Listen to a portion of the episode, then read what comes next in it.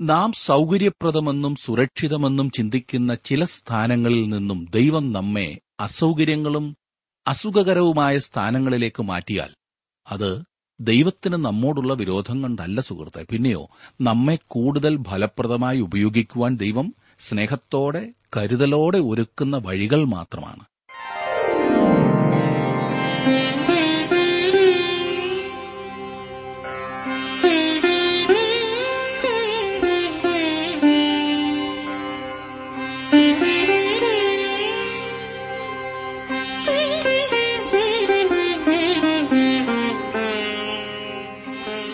T W ആറിന്റെ വേദപഠന class ആരംഭിക്കുകയാണ്. ജീവസന്ദേശം. ജീവസന്ദേശ വേദപഠന ക്ലാസുകളിലേക്ക് എല്ലാ ശ്രോതാക്കളെയും സ്വാഗതം ചെയ്യുന്നു. പുതിയ ദിവസം. പുതിയ ചിന്തകളാൽ നമ്മുടെ മനസ്സ് നിറയട്ടെ. മാധുര്യമേറിയ ദൈവവചനം ശ്രവിക്കുവാനും പഠിക്കുവാനും ലഭിച്ച അസുലഭ അവസരത്തിന് നന്ദി കരേറ്റിക്കൊണ്ട് പഠനം ആരംഭിക്കാം. ഇന്നത്തെ പാഠഭാഗം അപ്പോസ്റ്റൽ പ്രവൃത്തികൾ അധ്യായം ഏഴ്. പ്രാർത്ഥനയോടെ നമുക്ക് ശ്രവിക്കാം. സഹോദരൻ ജോർജ് ഫിലിപ്പ് ദൈവവചനം പഠിപ്പിക്കുന്നു.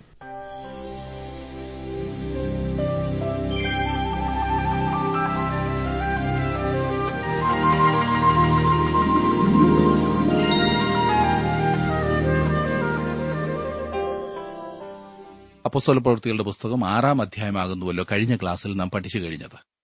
ആദിമസഭ തെരഞ്ഞെടുത്ത ഏഴ് ശുശ്രൂഷകരിൽ ഒരുവനായ സ്തേഫാനോസിന്റെ അതിമഹത്തായ ശുശ്രൂഷ രീതികൾ നാം കാണാൻ തുടങ്ങിയിരുന്നു. ആറാം അധ്യായത്തിൽ അവൻ ചെയ്ത ആ വലിയ പ്രവർത്തനത്തെ അന്നത്തെ മതനേതാക്കന്മാർ എതിർക്കുന്നതായി നാം വായിക്കുന്നു. ഏഴാം അധ്യായത്തിലേക്ക് പ്രവേശിക്കുമ്പോൾ സ്തേഫാനോസിന്റെ പ്രസംഗമാകുന്നു നാം കാണുന്നത്.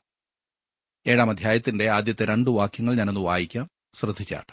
ഇത് ഉള്ളത് തന്നെയോ എന്ന് മഹാപുരോഹിതൻ ചോദിച്ചതിന് അവൻ പറഞ്ഞത് സഹോദരന്മാരും പിതാക്കന്മാരുമായ പുരുഷന്മാരെ കേൾക്കുവിൻ. നമ്മുടെ പിതാവായ അബ്രഹാം ഹാരാനിൽ വന്നു പാർക്കും മുമ്പേ മെസപ്പൊത്തോമിയിൽ ഇരിക്കുമ്പോൾ തന്നെ തേജോമയനായ ദൈവം അവന് പ്രത്യക്ഷനായി. സ്തേഫാനോസിനെതിരെ അവർ ഒരു കുറ്റം ആരോപിച്ചു. ആരോപണങ്ങൾ ശരിയാണോ എന്ന് മഹാപുരോഹിതൻ അവനോട് ചോദിക്കുന്നു. അതിനുള്ള മറുപടിയിൽ അവൻ തന്റെ സ്ഥിതി വിശദീകരിക്കുവാൻ ശ്രമിക്കുന്നില്ല. ഹ എത്ര മനോഹരമായ ഒരു ആരംഭം. തനിക്കെതിരെ അവർ ഉന്നയിച്ച ആരോപണങ്ങളെക്കുറിച്ച് പോലും സ്തേഫാനോസ് സൂചിപ്പിക്കുന്നില്ല. അവൻ അവരെ സഹോദരന്മാർ എന്ന് സംബോധന ചെയ്യുന്നു. അവർ വാസ്തവത്തിൽ അവന്റെ സഹോദരന്മാരായിരുന്നുവല്ലോ. മുതിർന്ന ആളുകളെ അവൻ പിതാക്കന്മാർ എന്ന് വിളിച്ചു. സ്തേഫാനോസ് ഒരു യുവാവായിരുന്നു. അങ്ങനെ മുതിർന്നവരോട് അവൻ ബഹുമാനം കാണിക്കുന്നു. സഭയുടെ ആദ്യത്തെ രക്തസാക്ഷിയായി തീരുവാൻ പോകുന്ന യുവാവാണ് ഈ സ്തേഫാനോസ്. ക്രിസ്തീയ സഭയുടെ ആരംഭകാലത്ത് അതൊരു യുവജന പ്രസ്ഥാനമായിരുന്നു എന്ന് പറഞ്ഞു കേൾക്കാറുണ്ടല്ലോ. അങ്ങനെ പറയുന്നത് തികച്ചും വാസ്തവമാണ്. ആദിമസഭയിൽ ഉന്നത സ്ഥാനങ്ങൾ വഹിച്ചിരുന്ന രണ്ടുപേർ സ്തേഫാനോസും തർസോസുകാരനായ ശൌലുമായിരുന്നു. ശൌലിനെക്കുറിച്ച് അധികം താമസിയാതെ നാം കാണുന്നതാണ്. ആദിമസഭയുടെ ഗതിയെ നിയന്ത്രിക്കുന്നതിൽ ഈ രണ്ടുപേരും വലിയ പങ്ക് വഹിച്ചിട്ടുണ്ട്. അവർ രണ്ടുപേരും യുവാക്കന്മാരായിരുന്നു. അവർ രണ്ടുപേരും വരപ്രാപ്തിയുള്ളവരും പരിശുദ്ധാത്മാവിനാൽ ഉപയോഗപ്പെടുന്നവരുമായിരുന്നു. എന്നാൽ അവർ തമ്മിൽ കണ്ടതായ ഒരേ ഒരു സമയം മാത്രമേ നാം വായിക്കുന്നുള്ളൂ. അന്ന് അവർ പരസ്പരം ശത്രുക്കളായിരുന്നു. യേശുക്രിസ്തുവിനോടുകൂടെ ക്രൂശിക്കപ്പെട്ട രണ്ട് കള്ളന്മാരെ ഇരുവരെയും ക്രൂശ് വേർതിരിച്ചതുപോലെ സ്തേഫാനോസിനെയും തർസോസുകാരനായ ശൌലിനെയും തമ്മിൽ വിഭജിച്ചത് അല്ലെങ്കിൽ വേർതിരിച്ചത് യേശുക്രിസ്തുവിന്റെ ക്രൂശായിരുന്നു. ഒന്ന് ഗുരുന്തിയർ ഒന്നാം അധ്യായത്തിന്റെ പതിനെട്ടാം വാക്യത്തിൽ പൗലോസ് ഈ അർത്ഥം മനസ്സിലാക്കിക്കൊണ്ട് ഇപ്രകാരമാണ് പറഞ്ഞത്. ക്രൂശിന്റെ വചനം നശിച്ചു പോകുന്നവർക്ക് ഭോഷത്വവും രക്ഷിക്കപ്പെടുന്ന നമുക്കോ ദൈവശക്തിയുമാകുന്നു ഷൌൽ സ്തേഫാനോസിനെ കണ്ടപ്പോൾ ഒരു ഭോഷനാണെന്നാണ് അവൻ ചിന്തിച്ചത്. പ്രഗത്ഭമായ ഒരു പ്രസംഗമായിരുന്നു സ്തേഫാനോസിന്റേത്. സ്തേഫാനോസ് തന്റെ പ്രസംഗത്തിൽ ഇസ്രായേൽ ജാതിയുടെ അതായത് അബ്രഹാം തുടങ്ങിയുള്ള ചരിത്രം വിവരിക്കുന്നു. അവിടെയാണ് ഇസ്രായേൽ ജാതിയുടെ ചരിത്രം ആരംഭിക്കുന്നത്. അതിന് പിൻപിലേക്ക് അവർക്ക് തിരിഞ്ഞ് ചെല്ലുവാൻ കഴിയുകയില്ലല്ലോ. മത്തായുടെ സുവിശേഷത്തിലും അതേ കാര്യം തന്നെ നമുക്ക് കാണുവാൻ കഴിയും. മത്തായുടെ സുവിശേഷത്തിൽ യേശുക്രിസ്തുവിന്റെ വംശാവലി ആരംഭിക്കുന്നത് അബ്രഹാമിൽ നിന്നുമാണ്. എന്നാൽ ലൂക്കോസിന്റെ സുവിശേഷത്തിലാകട്ടെ ആദ്യം മുതലുള്ള വംശാവലി നമുക്ക് നൽകിയിട്ടുണ്ട്. വിശ്വാസികളുടെ പിതാവായ അബ്രഹാമിൽ ആണ് സ്തേഫാനോസ് തന്റെ പ്രസംഗം ആരംഭിക്കുന്നത്. ഇസ്രായേൽ ഒരു ജാതിയായി ദൈവത്തോട് എതിർത്തെങ്കിലും എല്ലായ്പ്പോഴും വിശ്വസിക്കുവാൻ ഒരു ശേഷിപ്പ് അവരുടെ ഇടയിൽ ഉണ്ടായിരുന്നു എന്ന് സ്തേഫാനോസ് ചൂണ്ടിക്കാണിക്കുന്നു. ഇന്നും ഇതുതന്നെയാണ് സത്യമില്ലേ? സംഘടിത സഭയിൽ മുഖ്യധാരാ സഭയിൽ അതായത് ദൃശ്യമായ സഭയിൽ വിശ്വാസികളുടെ ഒരു ശേഷിപ്പുണ്ട്. ദൃശ്യമായ സഭയിലെ എല്ലാ അംഗങ്ങളും യഥാർത്ഥ ക്രിസ്തു വിശ്വാസികളല്ല എന്ന കാര്യം ഞാൻ പറയാതെ തന്നെ നിങ്ങൾക്കറിയാം. ഇസ്രായേൽ ജാതിയിൽ വിശ്വാസികളുടെ ശേഷിപ്പുണ്ടായിരുന്നതുപോലെ ദൃശ്യമായ സഭയിലും യഥാർത്ഥ വിശ്വാസികളുടെ ഒരു ശേഷിപ്പുണ്ടായിരിക്കും. അബ്രഹാം ഒരു വിശ്വാസവീരനായിരുന്നു. അവൻ ദൈവത്തെ വിശ്വസിക്കുകയും ദൈവത്തെ അനുസരിക്കുകയും ചെയ്തു. വിശ്വാസം എല്ലായ്പ്പോഴും അനുസരണത്തിലേക്ക് നടത്തുന്നു എന്നറിയാമല്ലോ. യൂഫർട്ടീസ് ടൈഗ്രീസ് താഴ്വരയിൽ മെസപ്പൊത്തോമിയയിൽ പാർത്തിരുന്ന അബ്രഹാമിന്റെ ചരിത്രത്തോടുകൂടെ സ്തേഫാനോസ് ആരംഭിക്കുന്നു. അബ്രഹാമിന്റെ ജന്മസ്ഥലം അതായിരുന്നു. അവിടെ വെച്ചാണ് ദൈവം അബ്രഹാമിനെ വിളിച്ചതായി നാം വായിക്കുന്നത്. മൂന്നാം വാക്യത്തിൽ അത് കാണുന്നു. നിന്റെ ദേശത്തെയും നിന്റെ ചാർച്ചക്കാരെയും വിട്ട് ഞാൻ നിനക്ക് കാണിച്ചു തരുന്ന ദേശത്തേക്ക് ചെല്ലുക എന്ന് പറഞ്ഞു. അങ്ങനെ അവൻ കൽദയരുടെ ദേശം വിട്ട് ഹാരാനിൽ വന്നു പാർത്ത് എന്ന് അബ്രഹാമിനെക്കുറിച്ച് ഇവിടെ പറഞ്ഞിരിക്കുന്നു.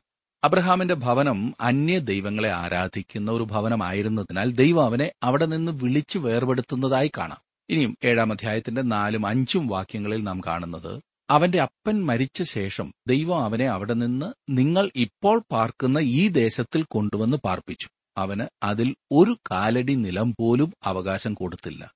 അവന് സന്തതിയില്ലാതിരിക്കെ അവനും അവന്റെ ശേഷം അവന്റെ സന്തതിക്കും അതിനെ കൈവശമായി നൽകുമെന്ന് അവനോട് വാഗ്ദത്തം ചെയ്തു. അബ്രഹാമിന്റെ വിശ്വാസത്തെയാണ് സ്തേഫാനോസ് ഇവിടെ ചൂണ്ടിക്കാണിക്കുന്നത്. ദൈവം അവനൊരു സന്തതിയെയും ദേശവും വാഗ്ദാനം ചെയ്തു. ഇത് രണ്ടും ഇല്ലാതിരുന്നപ്പോഴും അബ്രഹാം ദൈവത്തിൽ വിശ്വസിച്ചു എന്ന് കാണാം. ഇനിയും ആറ് മുതൽ എട്ട് വരെയുള്ള വാക്യങ്ങൾ ഞാനൊന്ന് വായിക്കാം. അവന്റെ സന്തതി അന്യദേശത്ത് ചെന്ന് പാർക്കും. ആ ദേശക്കാർ അവരെ അടിമകളാക്കി നാനൂറ് സംവത്സരം പീഡിപ്പിക്കും എന്ന് ദൈവം കൽപ്പിച്ചു. അവർ സേവിക്കുന്ന ജാതിയെ ഞാൻ ന്യായം വിധിക്കും. അതിന്റെ ശേഷം അവർ പുറപ്പെട്ടു വന്ന് ഈ സ്ഥലത്തന്നെ സേവിക്കും എന്ന് ദൈവം അരളി ചെയ്തു. പിന്നെ അവന് പരിച്ഛേദന എന്ന നിയമം കൊടുത്തു. അങ്ങനെ അവൻ ഇസഹാക്കിനെ ജനിപ്പിച്ചു. എട്ടാം നാൾ പരിച്ഛേദന ചെയ്തു. ഇസഹാക്ക് യാക്കോബിനെയും യാക്കോബ് പന്ത്രണ്ട് ഗോത്രപിതാക്കന്മാരെയും ജനിപ്പിച്ചു. അബ്രഹാമിൽ നിന്നും ഗോത്രപിതാക്കന്മാരുടെ കാലയളവിലേക്ക് സ്തേഫാനോസ് കടക്കുന്നു. അവൻ യോസഫിന്റെ സഹോദരന്മാരെക്കുറിച്ചും സംസാരിക്കുന്നു. അവർ പകയും അസൂയയും നിമിത്തം യോസഫിനെ മിസ്രൈമിലേക്ക് വിറ്റുകളഞ്ഞു എന്ന് നാം കണ്ടു. എന്നാൽ ദൈവം സകലത്തെയും നിയന്ത്രിക്കുകയും അവരുടെ രക്ഷയ്ക്കായി യോസഫിനെ ഉപയോഗിക്കുകയും ചെയ്തതായി ചരിത്രത്തിൽ നാം കാണുന്നു. പഴയ നിയമത്തിന് പരിശുദ്ധാത്മാവ് നൽകുന്ന വ്യാഖ്യാനമാണ് ഇവിടെ സ്തേഫാനോസിൽ നിന്നും നമുക്ക് ലഭിക്കുന്നത്. അതുകൊണ്ട് തന്നെ ഇതൊരു അതിമഹത്തായ ഭാഗമാകുന്നു. ഒൻപത് മുതൽ പതിനാറ് വരെയുള്ള വാക്യങ്ങളിലേക്ക് നാം വരുമ്പോൾ അവിടെ നാം മോശയെക്കുറിച്ച് വായിക്കുന്നു. അതിനുശേഷം ഇസ്രായേൽ ജനത്തിന്റെ ചരിത്രത്തിലെ മറ്റൊരു കാലയളവിലേക്കാണ് സ്തേഫാനോസ് വിരൽ ചൂണ്ടുന്നത്. മിസ്രൈമിൽ നിന്നുള്ള വിടുതലിന്റെ കാര്യം അവൻ ഈ മത നേതാക്കന്മാരെ ഓർപ്പിക്കുകയാണ് ചെയ്യുന്നത്. ദൈവം മോശയിൽ കൂടി അവരെ വിടുവിപ്പാൻ തയ്യാറാക്കുന്നു.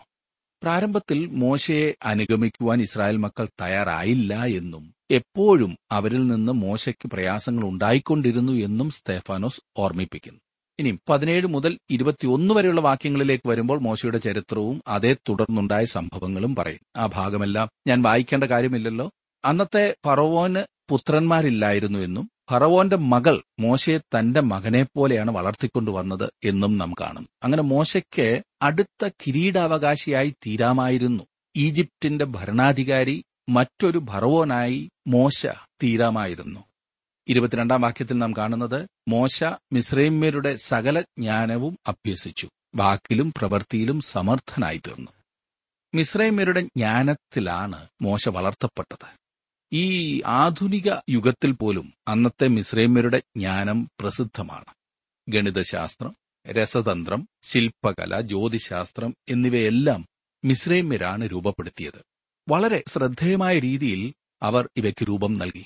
പിരമിഡുകൾ നോക്കുക ശവകുടീരങ്ങളിൽ കാണുന്ന വർണങ്ങൾ പരിശോധിക്കുക നൂറ്റാണ്ടുകൾ പിന്നിട്ടിട്ടും മങ്ങിപ്പോകാതെ അവ നിലനിൽക്കുന്നു. ശവശരീരം ചീഞ്ഞുപോകാതെ സൂക്ഷിക്കുവാനുള്ള മാർഗങ്ങൾ അവർക്കറിയാമായിരുന്നു. ഭൂമിയിൽ നിന്ന് സൂര്യനിലേക്കുള്ള ദൂരം അവരാണ് ആദ്യം തിട്ടപ്പെടുത്തിയത്. അതേ സുഹൃത്തെ മിശ്രൈമ്യർക്ക് വളരെ പുരോഗമിച്ച ഒരു സംസ്കാരമാണ് അന്നുണ്ടായിരുന്നത്. അത്യാധുനിക ഒരു സംസ്കാരം. അവർ അറിവില്ലാത്തവരായിരുന്നില്ല. കാട്ടുജാതി എന്നൊന്നും പറയുവാൻ സാധിക്കില്ല. ഭറവോന്റെ പുത്രിയുടെ മകൻ എന്ന നിലയിൽ വളർത്തപ്പെട്ടതിനാൽ മോശയ്ക്ക് അന്ന് ഈ പറഞ്ഞ എല്ലാ അവകാശങ്ങളും പദവികളും അനുഭവിക്കാമായിരുന്നു. അവൻ മിശ്രൈമ്യരുടെ സകല ജ്ഞാനവും അഭ്യസിച്ചു. അവൻ ശ്രദ്ധേയനായ വ്യക്തിയായിരുന്നു. എങ്കിലും ദൈവത്തിന്റെ ജനത്തെ നയിക്കുവാൻ അവൻ പ്രാപ്തനായിരുന്നില്ല. അന്ന് ലോകത്തിലുണ്ടായിരുന്ന സകല ജ്ഞാനത്തിനും മോശയെ ദൈവജനത്തെ നയിക്കുവാൻ കഴിവുള്ള ഒരു വ്യക്തിയാക്കി തീർത്തില്ല എന്ന് പറഞ്ഞാൽ നിങ്ങൾ അതിന്റെ ഗൗരവം ഒന്ന് ചിന്തിക്കൂ. ദൈവവചനം മനസ്സിലാക്കുന്നതിനും ഇന്ന് മനുഷ്യരുടെ ജ്ഞാനം അപര്യാപ്തമാണ്. അത് വളരെ പ്രയാസമാണ്. എന്താണ് കാരണമെന്നറിയാമോ? അതെ പ്രാകൃത മനുഷ്യന് ദൈവാത്മാവിന്റെ കാര്യങ്ങൾ ഗ്രഹിക്കുവാൻ കഴിയുകയില്ല എന്ന് പൗലോസ് പറഞ്ഞത് തന്നെ. അവ അവന് ഭോഷത്വമാണ്. ആത്മീയമായി വിവേചിക്കേണ്ടതാകയാൽ അവയെ മനസ്സിലാക്കുവാൻ അവന് കഴിയുകയില്ല എന്ന് ഒന്നു കുരന്തിയർ രണ്ടിന്റെ പതിനാലിൽ നാം വായിക്കുന്നു. തന്റെ കാലയളവിൽ ഏറ്റവും അധികം ജ്ഞാനം പ്രാപിച്ചവൻ ആയിരുന്നുവെങ്കിലും മോശയ്ക്ക് ദൈവജനത്തെ വിടുവിപ്പാൻ കഴിയുമായിരുന്നില്ല. ഒരു വലിയ വൈരുദ്ധ്യം ഇവിടെ നിങ്ങൾക്ക് തോന്നുന്നില്ലേ? അതുകൊണ്ട് മിസ്രൈമിലെ നാൽപ്പത് വർഷക്കാലത്തെ അഭ്യസനത്തിന് ശേഷം ദൈവം അവനെ മരുഭൂമിയിൽ കൊണ്ടാക്കുന്നു. അവിടെ ദൈവം അവന് പരിശീലനവും ബിരുദവും ബിരുദാനന്തര ബിരുദവും നൽകി. ഇസ്രായേലിനെ വിടുവിക്കുവാൻ അവനെ ദൈവം ഒരുക്കുന്നു. ഇരുപത്തിമൂന്ന് മുതൽ ഇരുപത്തിയഞ്ച് വരെയുള്ള വാക്യങ്ങളിൽ നാം വായിക്കുന്നത് അവന് നാൽപ്പത് വയസ്സ് തികയാറായപ്പോൾ ഇസ്രായേൽ മക്കളായ തന്റെ സഹോദരന്മാരെ ചെന്ന് കാണണമെന്നും മനസ്സിൽ തോന്നി. അവരിൽ ഒരുത്തൻ അന്യായമേൽക്കുന്നത് കണ്ടിട്ട് അവന് തുണ നിന്നു. മിസ്രൈമിനെ അടിച്ചു കൊന്നു. പീഡിതനു വേണ്ടി പ്രതിക്രിയ ചെയ്തു. ദൈവം താൻ മുഖാന്തരം അവർക്ക് രക്ഷ നൽകുമെന്ന് സഹോദരന്മാർ ഗ്രഹിക്കും എന്ന് അവൻ നിരൂപിച്ചു എങ്കിലും അവർ ഗ്രഹിച്ചില്ല. മോശയ്ക്ക് ഉത്തമമെന്ന് തോന്നിയ കാര്യം അവൻ ചെയ്യുന്നു. അവൻ തന്റെ സഹോദരവർഗത്തെ വിടുവിക്കുവാൻ വളരെയധികം ആഗ്രഹത്തോടെയാണ് പ്രവർത്തിക്കുന്നത്. എന്നാൽ വാസ്തവത്തിൽ അവനെ മനസ്സിലാക്കിയില്ല ഈ ജനം. മോശയ്ക്കും വാസ്തവത്തിൽ എന്താണ് സംഭവിക്കുന്നത് എന്ന് മനസ്സിലായില്ല. അവൻ ഇപ്പോഴും ശരിയായ രീതിയിൽ തയ്യാറാകുന്നില്ല. അവനെ പരിശീലിപ്പിക്കുവാൻ ദൈവത്തിന് അവനെ മരുഭൂമിയുടെ അനുഭവത്തിലേക്ക് കൊണ്ടുപോകേണ്ടതായി വന്നു. ഇരുപത്തിയാറ് മുതൽ ഇരുപത്തിയെട്ട് വരെയുള്ള വാക്യങ്ങളിൽ ആ സംഭവങ്ങളെക്കുറിച്ച് നാം വായിക്കുന്നുണ്ട്. മോശ അവിടെ ഭയന്നുപോയതായി നാം കാണുന്നു. ഇരുപത്തിയൊൻപത് മുതൽ വായിക്കുമ്പോൾ ഇസ്രായേൽ മക്കളെ വിടുവിക്കണമെന്ന് മോശയ്ക്ക് ആഗ്രഹമുണ്ടായിരുന്നു എന്നത് സത്യമാണ്. എന്നാൽ അവൻ അതിനായി ഒരുക്കപ്പെട്ടിരുന്നില്ല എന്ന് ചുരുക്കം. ഞാൻ പറഞ്ഞതുപോലെ മോശയെ അംഗീകരിക്കത്തക്കവണ്ണം ഈ ജനങ്ങളും ഒരുങ്ങിയിരുന്നില്ല. അവർ അവനെ എതിർത്തു. പിന്നെ ദൈവം ജനത്തിന്റെ വിടുതലിന് വേണ്ടി മോശയെ ഒരുക്കി തിരികെ കൊണ്ടുവരുന്നു. മുപ്പത്തി രണ്ട് മുതൽ ഉള്ള വാക്യങ്ങളിൽ നാം അതാണ് വായിക്കുന്നത്. ഞാനൊന്ന് വായിക്കാം. മുപ്പത്തിരണ്ട് മുതൽ മുപ്പത്തിനാല് വരെ. ഞാൻ നിന്റെ പിതാക്കന്മാരുടെ ദൈവമായി അബ്രഹാമിന്റെയും ഇസഹാക്കിന്റെയും യാക്കോബിന്റെയും ദൈവമാകുന്നു എന്ന് കർത്താവിന്റെ ശബ്ദം കേട്ടു. മോശ വിറച്ചിട്ട് നോക്കുവാൻ തുനിഞ്ഞില്ല. കർത്താവ് അവനോട് നീ നിൽക്കുന്ന സ്ഥലം വിശുദ്ധ ഭൂമിയാകയാൽ കാലിൽ നിന്ന് ചെരുപൂരിക്കളക മിസ്രൈമിൽ എന്റെ ജനത്തിന്റെ പീഡ ഞാൻ കണ്ടു അവരുടെ ഞരക്കവും കേട്ടു. അവരെ വിടുവിക്കുവാൻ ഇറങ്ങി വന്നിരിക്കുന്നു. ഇപ്പോൾ വരിക ഞാൻ നിന്നെ മിസ്രൈമിലേക്ക് അയക്കും എന്ന് പറഞ്ഞു. ഞാൻ അവരുടെ നിലവിളി കേട്ടു എന്ന് ദൈവം മോശയോട് പറഞ്ഞു. അവൻ അവരുടെ ആവശ്യം മനസ്സിലാക്കി. അതുകൊണ്ടാണ് ദൈവം അവരെ വിടുവിച്ചത്. അതേ കാരണത്താലാണ് ദൈവം എനിക്കും നിങ്ങൾക്കും വേണ്ടി ഒരു രക്ഷകനെ അയച്ചത്. നാം നല്ലവരായതുകൊണ്ടല്ല സുഹൃത്തെ. ദൈവം അപ്രകാരം നമ്മെ വിടുവിക്കുവാൻ തുനിഞ്ഞത് നമ്മുടെ ഏതെങ്കിലും വിധത്തിലുള്ള പുണ്യപ്രവൃത്തി കൊണ്ടല്ല നമ്മുടെ മിടുക്കുകൊണ്ടല്ല ദൈവം ഭൂമിയിലേക്ക് നോക്കിയപ്പോൾ അഴിമതി നിറഞ്ഞ ദുഷിച്ച പാപികളെ മാത്രമാണ് അവൻ കണ്ടത്. നാം എല്ലാവരും നമ്മുടെ അകൃത്യങ്ങളിൽ നഷ്ടപ്പെട്ട അവസ്ഥയിലായിരുന്നു. അതേ സ്നേഹിത നാം നഷ്ടപ്പെട്ട പാപികളായിരുന്നു. അപ്പോൾ തന്നെ ദൈവം നമ്മെ സ്നേഹിച്ചു. മുപ്പത്തിയഞ്ചാം വാക്യത്തിൽ നാം കാണുന്നത് നിന്നെ അധികാരിയും ന്യായകർത്താവുമാക്കിയത് ആർ എന്നിങ്ങനെ അവർ തള്ളിപ്പറഞ്ഞ ഈ മോശയെ. ദൈവം മുൾപടർപ്പിൽ പ്രത്യക്ഷനായ ദൂതൻ മുഖാന്തരം അധികാരിയും വീണ്ടെടുപ്പുകാരനുമാക്കി വെച്ചു. ഇസ്രായേൽ ജാതിയുടെ ജീവിതത്തിൽ ദൂതന്മാരുടെ ശുശ്രൂഷയ്ക്ക് നൽകിയിരുന്ന പ്രാധാന്യം ഒന്ന് ശ്രദ്ധിച്ചാലും. അവരുടെ ചരിത്രത്തിലാകമാനം ദൂതന്മാരുടെ ദൈവദൂതന്മാരുടെ ശുശ്രൂഷയ്ക്ക് മുഖ്യ സ്ഥാനമുണ്ടായിരുന്നതായി നാം കാണുന്നു. ദൈവദൂതന്മാരുടെ ശുശ്രൂഷയിൽ കൂടിയാണ് ന്യായപ്രമാണം അവർക്ക് ലഭിച്ചത്. ക്രിസ്മസ് കാലത്ത് ദൂതന്മാരെക്കുറിച്ച് നാം ധാരാളം കേൾക്കാറുണ്ട്. ദൂതന്മാർ ആരെയാണ് സംബോധന ചെയ്തത്? എന്തായിരുന്നു അതിന്റെ ഉദ്ദേശം? ഇസ്രായേൽ ജനത്തിനു വേണ്ടി ഒരു ദൂത് നൽകുവാൻ അവരെപ്പോഴും കടന്നു വന്നിരുന്നു. അതെ മറിയയ്ക്ക് യോസഫിന് സക്രിയാവിന് ആട്ടിടയന്മാർക്കൊക്കെ ദൂത് നൽകിയത് ദൈവദൂതന്മാരായിരുന്നു. ഇന്ന് സഭയിൽ ദൈവം ദൂതന്മാരിൽ കൂടി ദൂത് നൽകുന്നില്ല. ഇന്ന് ദൂതന്മാർ നമുക്ക് പ്രത്യക്ഷപ്പെടുന്നുമില്ല. എന്നാൽ ഇസ്രായേൽ ജനത്തിന് ദൈവദൂതന്മാർ പ്രത്യക്ഷമാവുകയും ദൈവത്തിന്റെ ദൂത് അവരെ അറിയിക്കുകയും ചെയ്തിരുന്നു. ഏഴാം അധ്യായത്തിന്റെ മുപ്പത്തിയാറ് മുതലുള്ള വാക്യങ്ങളിൽ നാം കാണുന്നത് അവൻ മിസ്രൈമിലും ചെങ്കടലിലും നാൽപ്പത് സംവത്സരം മരുഭൂമിയിലും അതിശയങ്ങളും അടയാളങ്ങളും ചെയ്തു. അവരെ നടത്തിക്കൊണ്ടുവന്നു. ദൈവം നിങ്ങളുടെ സഹോദരന്മാരിൽ നിന്ന് എന്നെപ്പോലെ ഒരു പ്രവാചകനെ നിങ്ങൾക്ക് എഴുന്നേൽപ്പിച്ചു തരും എന്ന് ഇസ്രായേൽ മക്കളോട് പറഞ്ഞ മോശ അവൻ തന്നെ. സീനായ് മലയിൽ തന്നോട് സംസാരിച്ച ദൂതനോടും നമ്മുടെ പിതാക്കന്മാരോടും കൂടെ മരുഭൂമിയിൽ സഭയിലിരുന്നവനും നമുക്ക് തരുവാൻ ജീവനുള്ള അരുളപ്പാട് ലഭിച്ചവനും അവൻ തന്നെ. സഭ എന്ന വാക്ക് ഇവിടെ ഉപയോഗിച്ചിരിക്കുന്നത് ശ്രദ്ധിക്കുക. പുതിയ നിയമകാലത്തുള്ളതുപോലെയുള്ള ഒരു സഭ പഴയ നിയമകാലത്തുണ്ടായിരുന്നു എന്നല്ല അതിന്റെ അർത്ഥം. സഭ എന്നതിന് എക്ലീസിയ എന്ന വാക്കാണ് ഉപയോഗിച്ചിരിക്കുന്നത്. അതിന്റെ അർത്ഥം വിളിച്ചു വേർതിരിക്കപ്പെട്ടവരുടെ കൂട്ടം എന്നാണ്. ഏതെങ്കിലും പ്രത്യേക കാര്യത്തിനു വേണ്ടി വിളിച്ച് വേർതിരിക്കപ്പെടുന്നവർ ഒരു സഭ ആകുമായിരുന്നു.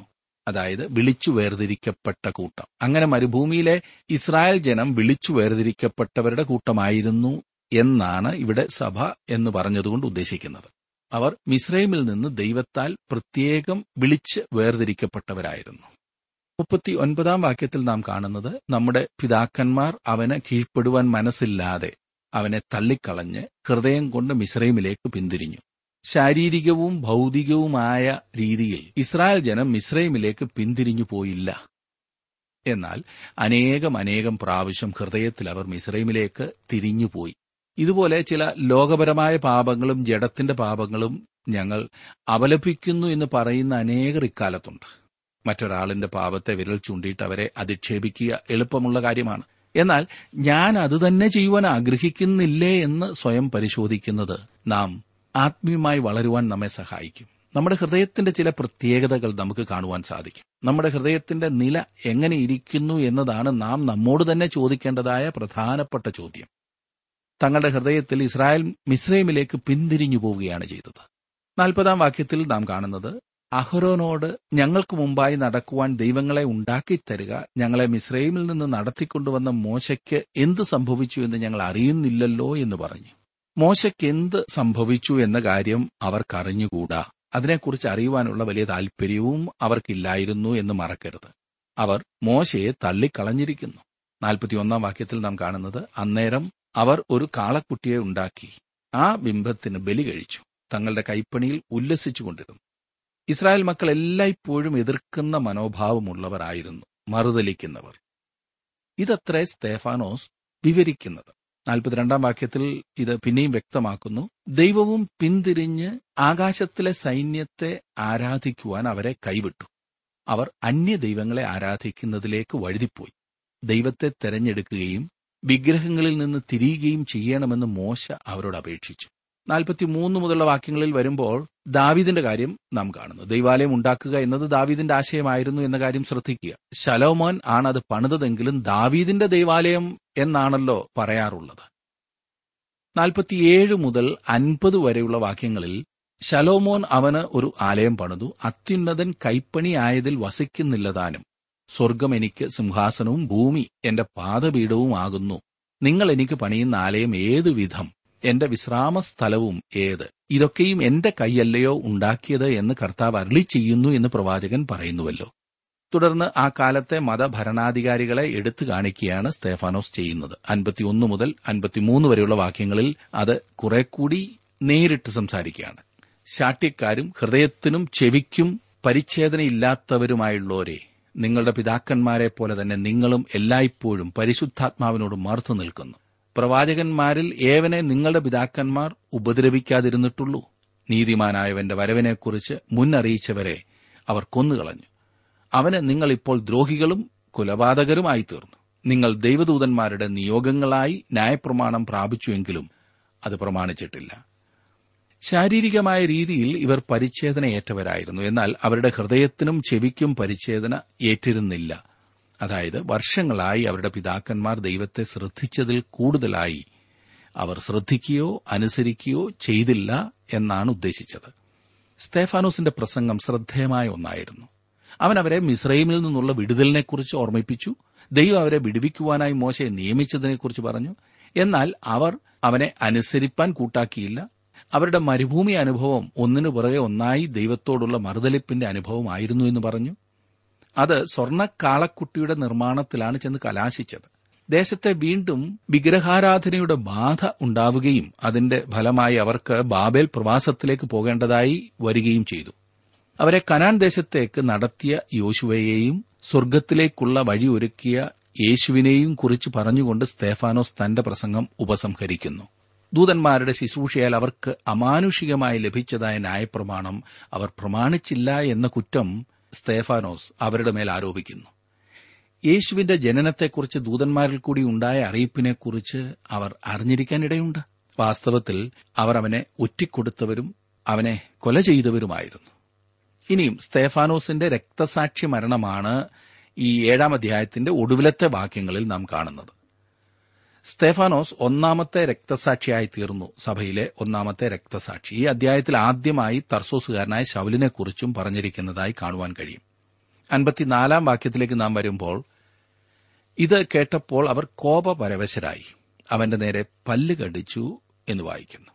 സ്തേഫാനോസ് പറഞ്ഞത് അവരിൽ എത്രമാത്രം വെറുപ്പുളവാക്കി എന്ന് ഇവിടെ അവരുടെ പ്രതികരണത്തിൽ നിന്നും വ്യക്തമാകുന്നു. അൻപത്തിയഞ്ചാം വാക്യത്തിൽ നാം കാണുന്നത് അവനോ പരിശുദ്ധാത്മാവ് നിറഞ്ഞവനായി സ്വർഗത്തിലേക്ക് ഉറ്റുനോക്കി ദൈവമഹത്വവും ദൈവത്തിന്റെ വലത്തുഭാഗത്ത് യേശു നിൽക്കുന്നതും കണ്ടു. ദൈവം ആത്മാവാകുന്നു എങ്കിൽ ദൈവത്തിന് വലത്തുഭാഗം ഉണ്ടായിരിക്കുന്നത് എങ്ങനെ എന്ന ചോദ്യം പലരും ചോദിച്ചു കേൾക്കാറുണ്ട്. ദൈവത്തിന്റെ വലത്തുഭാഗം എന്ന് പറഞ്ഞിരിക്കുന്നതിനാൽ മാനിക്കപ്പെടുന്ന സ്ഥാനം അഥവാ പ്രധാനപ്പെട്ട സ്ഥലം എന്നാണ് അത് സൂചിപ്പിക്കുന്നത്. താൻ യേശുവിനെ മഹത്വപ്പെടുത്തുമെന്നും അവന് സകല നാമത്തിനും മേലായ നാമം നൽകുമെന്നും ദൈവം വാഗ്ദത്തം ചെയ്തിട്ടുണ്ടല്ലോ. യേശുക്രിസ്തു ഇപ്പോൾ മഹുദ്ധീകരിക്കപ്പെട്ടിരിക്കുന്നു അവൻ ദൈവത്തിന്റെ വലത്തുഭാഗത്തുണ്ട് എബ്രായ ലേഖനം ഒന്നാം അധ്യായത്തിന്റെ മൂന്നാം വാക്യത്തിൽ നാം വായിക്കുന്നത് അവൻ അവന്റെ തേജസ്സിന്റെ പ്രഭയും തത്വത്തിന്റെ മുദ്രയും സകലത്തെയും തന്റെ ശക്തിയുള്ള വചനത്താൽ വഹിക്കുന്നവനും ആകൊണ്ട് പാപങ്ങൾക്ക് പരിഹാരമുണ്ടാക്കിയ ശേഷം ഉയരത്തിൽ മഹിമയുടെ വലത്തുഭാഗത്തിരിക്കുന്നു. അവൻ ദൈവത്തിന്റെ വലത്തുഭാഗത്തിരിക്കുന്നു. ഇതിൽ നിന്നും അവന്റെ പ്രവൃത്തി നിവർത്തിച്ചു. അതായത് നമ്മുടെ വീണ്ടെടുപ്പ് സാധ്യമായി എന്നാണ് സൂചിപ്പിക്കുന്നത്. അവൻ നമുക്ക് വേണ്ടി പ്രവർത്തിക്കുന്നില്ല എന്നതിനർത്ഥമില്ല. ഇവിടെ ഇതാ തനിക്കു വേണ്ടി രക്തസാക്ഷിയായി തീരുവാൻ പോകുന്ന ഒന്നാമത്തെ ആളിനെ സ്വീകരിപ്പാൻ യേശു എഴുന്നേറ്റ് നിൽക്കുന്നു. അൻപത്തി ആറ് മുതൽ അൻപത്തിയെട്ട് വരെയുള്ള വാക്യങ്ങളിൽ നാം കാണുന്നത് ഇതാ സ്വർഗം തുറന്നിരിക്കുന്നതും മനുഷ്യപുത്രൻ ദൈവത്തിന്റെ വലത്തുഭാഗത്ത് നിൽക്കുന്നതും ഞാൻ കാണുന്നു എന്ന് പറഞ്ഞു. അവർ ഉറക്ക നിലവിളിച്ച് ചെവി പൊത്തിക്കൊണ്ട് ഒന്നിച്ച് അവന്റെ നേരെ പാഞ്ഞു ചെന്നു. അവനെ നഗരത്തിൽ നിന്ന് തള്ളിപ്പുറത്താക്കി കല്ലെറിഞ്ഞു. സാക്ഷികൾ തങ്ങളുടെ വസ്ത്രം ഷൌൽ എന്നു പേരുള്ള ഒരു ബാല്യക്കാരന്റെ കാൽക്കൽ വെച്ചു. രണ്ട് യുവാക്കൾ അതായത് സ്തേഫാനോസും തർസോസുകാരനായ ഷൌലും ഇവിടെ ആദ്യമായിട്ടും അവസാനമായിട്ടും അവർ സമ്മേളിക്കുന്നു. അവർ ശത്രുക്കളായിരുന്നു ആദ്യം. അവർ ക്രൂശിന്റെ വിപരീത ദിശകളിലായിരുന്നു നിന്നിരുന്നത്. അൻപത്തിയൊൻപതും അറുപതും വാക്യങ്ങളിൽ നാം സ്തേഫാനോസിന്റെ പ്രാർത്ഥന കാണുന്നു. കർത്താവായി യേശുവെ എന്റെ ആത്മാവിനെ കൈക്കൊള്ളണമെന്ന് സ്തേഫാനോസ് വിളിച്ചപേക്ഷിക്കയിൽ അവർ അവനെ കല്ലെറിഞ്ഞു. അവനോ മുട്ടുകുത്തി കർത്താവെ അവർക്ക് ഈ പാപം നിർത്തരുത് എന്ന് ഉച്ചത്തിൽ നിലവിളിച്ചു. ഇത് പറഞ്ഞിട്ട് അവൻ നിദ്ര പ്രാപിച്ചു. സ്തേഫാനോസ് നിദ്ര പ്രാപിച്ചു. അവൻ തന്നെ സ്വീകരിപ്പാനായി കാത്തു നിൽക്കുന്ന കർത്താവായ യേശുക്രിസ്തുവിന്റെ സന്നിധിയിലേക്ക് പോയി. കർത്താവിന്റെ അടുക്കലേക്ക് പോയ സഭയുടെ ആദ്യത്തെ രക്തസാക്ഷിയായിരുന്നു സ്തേഫാനോസ്. അന്ന് അവിടെയുണ്ടായിരുന്ന മറ്റ് യുവാവ് ഒരു പരീശനായിരുന്നു. തനിക്ക് സകലവുമുണ്ട് എന്നായിരുന്നു അവൻ ചിന്തിച്ചിരുന്നത്. സ്വർഗം തുറന്നിരിക്കുന്നതായി താൻ കാണുന്നു എന്ന് സ്തേഫാനോസ് പറഞ്ഞപ്പോൾ ഷൌൽ സ്വർഗത്തിലേക്ക് തലയുയർത്തി നോക്കിക്കാണും. താൽപര്യത്തോടെ അവൻ നോക്കിയെങ്കിലും ഒന്നും കാണുവാൻ കഴിയാത്ത അവസ്ഥയിൽ അവൻ തലകുനിച്ചു കാണും. എനിക്ക് ശൂന്യമായ ഒരു ഹൃദയമാണുള്ളത്. ഈ സ്തേഫാനോസിനുള്ളത് എനിക്കും ലഭിച്ചിരുന്നു എങ്കിൽ എന്ന് ഞാൻ ആഗ്രഹിക്കുന്നു എന്ന് അവൻ ഹൃദയത്തിൽ പറഞ്ഞു കാണും. സ്തേഫാനോസിന്റെ സാക്ഷ്യം ഷൌലിൽ വലിയ സ്വാധീനം ചെലുത്തി. ദമസ്കോസിന്റെ പടിവാതിൽക്കൽ വെച്ച് കർത്താവായ യേശുവിനെ കണ്ടുമുട്ടുവാനായി ഷൌലിനെ തയ്യാറാക്കിയതും ഈ സംഭവമായിരുന്നിരിക്കണം. അതാണല്ലോ ഇവിടുത്തെ പ്രധാനപ്പെട്ട വിഷയം. നമ്മുടെ കർത്താവായ യേശുക്രിസ്തുവിൽ മാത്രമേ ഇതിനോട് സമമായ ഒരു പ്രാർത്ഥന നമുക്ക് കാണുവാൻ കഴിയുകയുള്ളൂ. കർത്താവെ അവർക്ക് ഈ പാപം നിർത്തരുതേ എന്ന പ്രാർത്ഥന. ആ പ്രാർത്ഥനയിൽ പകയുടെയും വിദ്വേഷത്തിന്റെയും ലാഞ്ചന പോലുമില്ല. കർത്താവെ അവരുടെ പാപം അവരോട് ക്ഷമിക്കണമേ. ഇങ്ങനെയുള്ള സന്ദർഭത്തിൽ സുഹൃത്തെ ഇപ്രകാരം പ്രാർത്ഥിക്കുവാൻ താങ്കൾക്ക് കഴിയുമോ? മറ്റുള്ളവർ താങ്കളെ മുറിപ്പെടുത്തുമ്പോൾ നിന്ദിക്കുമ്പോൾ അവർക്ക് വേണ്ടി ക്ഷമയുടെ പ്രാർത്ഥന പ്രാർത്ഥിക്കുവാൻ കഴിയുമോ? യേശു ക്രൂശിൽ വെച്ച് ഇപ്രകാരം പ്രാർത്ഥിച്ചു പിതാവെ ഇവർ ചെയ്യുന്നത് ഇന്നത് എന്നറിയായികയാൽ ഇവരോട് ക്ഷമിക്കണമേ. അതെ മറ്റുള്ളവരാൽ വേദനാജനകമായ അനുഭവങ്ങളിലൂടെ കടന്നുപോകേണ്ടി വരുമ്പോൾ താങ്കളുടെ പ്രതികരണം എപ്രകാരമാണ് സ്തേഫാനോസ് ദൈവത്തിന്റെ ആത്മാവിനാൽ നിയന്ത്രിക്കപ്പെട്ടിരുന്നതിനാൽ ക്ഷമയുടേതായ പ്രാർത്ഥന പ്രാർത്ഥിക്കുവാൻ അവന് കഴിഞ്ഞു. ശൌൽ ഇത് ശ്രദ്ധിച്ചു. അവൻ അതിനെക്കുറിച്ച് കൂടുതലായി ചിന്തിച്ചു. ഈ പ്രതിസന്ധിയുടെ സമയത്ത് സ്തേഫാനോസിൽ ഇപ്രകാരമുള്ള പ്രതികരണം ഉളവാക്കുവാൻ ഇടയായത് എന്തുകൊണ്ട് എന്ന് ശൌൽ ചിന്തിക്കുവാൻ തുടങ്ങി. പരിശുദ്ധാത്മാവിന്റെ പ്രവർത്തനം ശൌലിൽ അപ്പോഴേ ആരംഭിച്ചു കഴിഞ്ഞു എന്നത്ര ഞാൻ ചിന്തിക്കുന്നത്. പ്രതികൂലാവസ്ഥയിൽ അടിപതറാതെ ക്രിസ്തുവിനു വേണ്ടി സാക്ഷ്യം വഹിച്ച ജീവിതം മറ്റുള്ളവരിൽ സ്വാധീനം ചെലുത്തിയതായി സ്തേഫാനോസിന്റെ അനുഭവം നമ്മെ വ്യക്തമാക്കി കാണിക്കുന്നു. നമ്മുടെ ജീവിതവും സാക്ഷ്യവും എപ്രകാരമുണ്ട് എന്ന് ശോധന ചെയ്യാം. ദൈവ സാന്നിധ്യത്തിൽ നമുക്ക് ജീവിക്കാം. നമ്മുടെ മുഖത്തുകൂടി ദൈവ തേജസ് വിളങ്ങുകയും അത് മറ്റുള്ളവരെ രൂപാന്തരപ്പെടുത്തുവാൻ ഇടയാക്കുകയും ചെയ്യട്ടെ. ദൈവത്തിന്റെ അത്ഭുത പ്രവർത്തനങ്ങളെ ഏതവസരത്തിലും നമുക്ക് ഘോഷിക്കാം. അവന്റെ ദർശനത്താൽ നമുക്ക് ആശ്വാസവും ധൈര്യവും പ്രാപിക്കുവാൻ കഴിയും. മറ്റുള്ളവർക്ക് വേണ്ടി ക്ഷമയുടെ പ്രാർത്ഥന നമുക്ക് പ്രാർത്ഥിക്കാം. അങ്ങനെയെങ്കിൽ തീർച്ചയായും അതൊരു വലിയ സാക്ഷ്യമായി മറ്റുള്ളവരെ രൂപാന്തരപ്പെടുത്തും. നമുക്ക് അതിനുവേണ്ടി ദൈവത്തോട് പ്രാർത്ഥിക്കാം. കർത്താവെ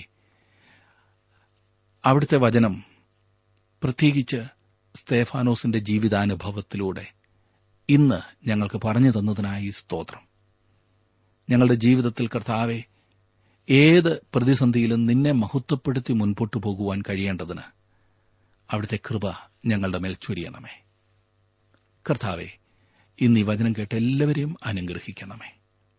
അവരുടെ സാഹചര്യം എന്തായിരുന്നാലും നീ അവരെ നടത്തുന്നു എന്നുള്ള ഉത്തമ ബോധ്യത്തോടുകൂടെ മുൻപോട്ട് പോകാൻ അവരെ സഹായിക്കണമേ.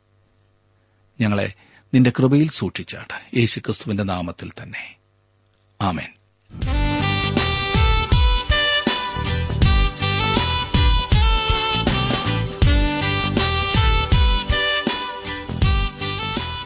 ഇന്നത്തെ ജീവസന്ദേശ പഠന ക്ലാസ്സിലൂടെ ഞങ്ങളെ ശ്രദ്ധിച്ച എല്ലാ പ്രിയ ശ്രോതാക്കളോടുമുള്ള നന്ദിയെ അറിയിക്കട്ടെ. ദൈവവചനം കൃത്യമായി ക്രമമായി പഠിക്കുവാൻ ലഭിച്ചിരിക്കുന്ന ഈ അസുലഭ അവസരം പ്രയോജനപ്പെടുത്തുകയും സ്നേഹിതരെ അതിനായി ഉത്സാഹിപ്പിക്കുകയും ചെയ്യുക. അഭിപ്രായങ്ങളും നിർദ്ദേശങ്ങളും പ്രാർത്ഥനാ വിഷയങ്ങളും ഞങ്ങളെ അറിയിക്കുക. ഈ പുസ്തകത്തിന്റെ വിഷയവിഭജനം audio C D S D card എന്നിവ ആവശ്യമെങ്കിൽ ഞങ്ങളുമായി ബന്ധപ്പെടുക. ഞങ്ങളുടെ വിലാസം ജീവസന്ദേശം പോസ്റ്റ് ബോക്സ് നമ്പർ മൂന്ന് തിരുവല്ല അഞ്ച് Keralam. Phone zero four six nine two seven zero zero two eight four. Mobile nine four four seven seven six seven three seven eight ഞങ്ങളുടെ email address Malayalam T T V at radio eight eight two dot com വെബ്സൈറ്റിലും ഞങ്ങളുടെ program ലഭിക്കുന്നതാണ്. ഞങ്ങളുടെ website W W W dot radio eight eight two dot com ആകാശവിധാനം നിൻ അതിലുള്ള മേഘം നിൻ ചിത്രശാല. അതിശയം നാഥ നിൻ കൈവിരുത അടീണ വണങ്ങിടും നിന്നെ ഞങ്ങൾ.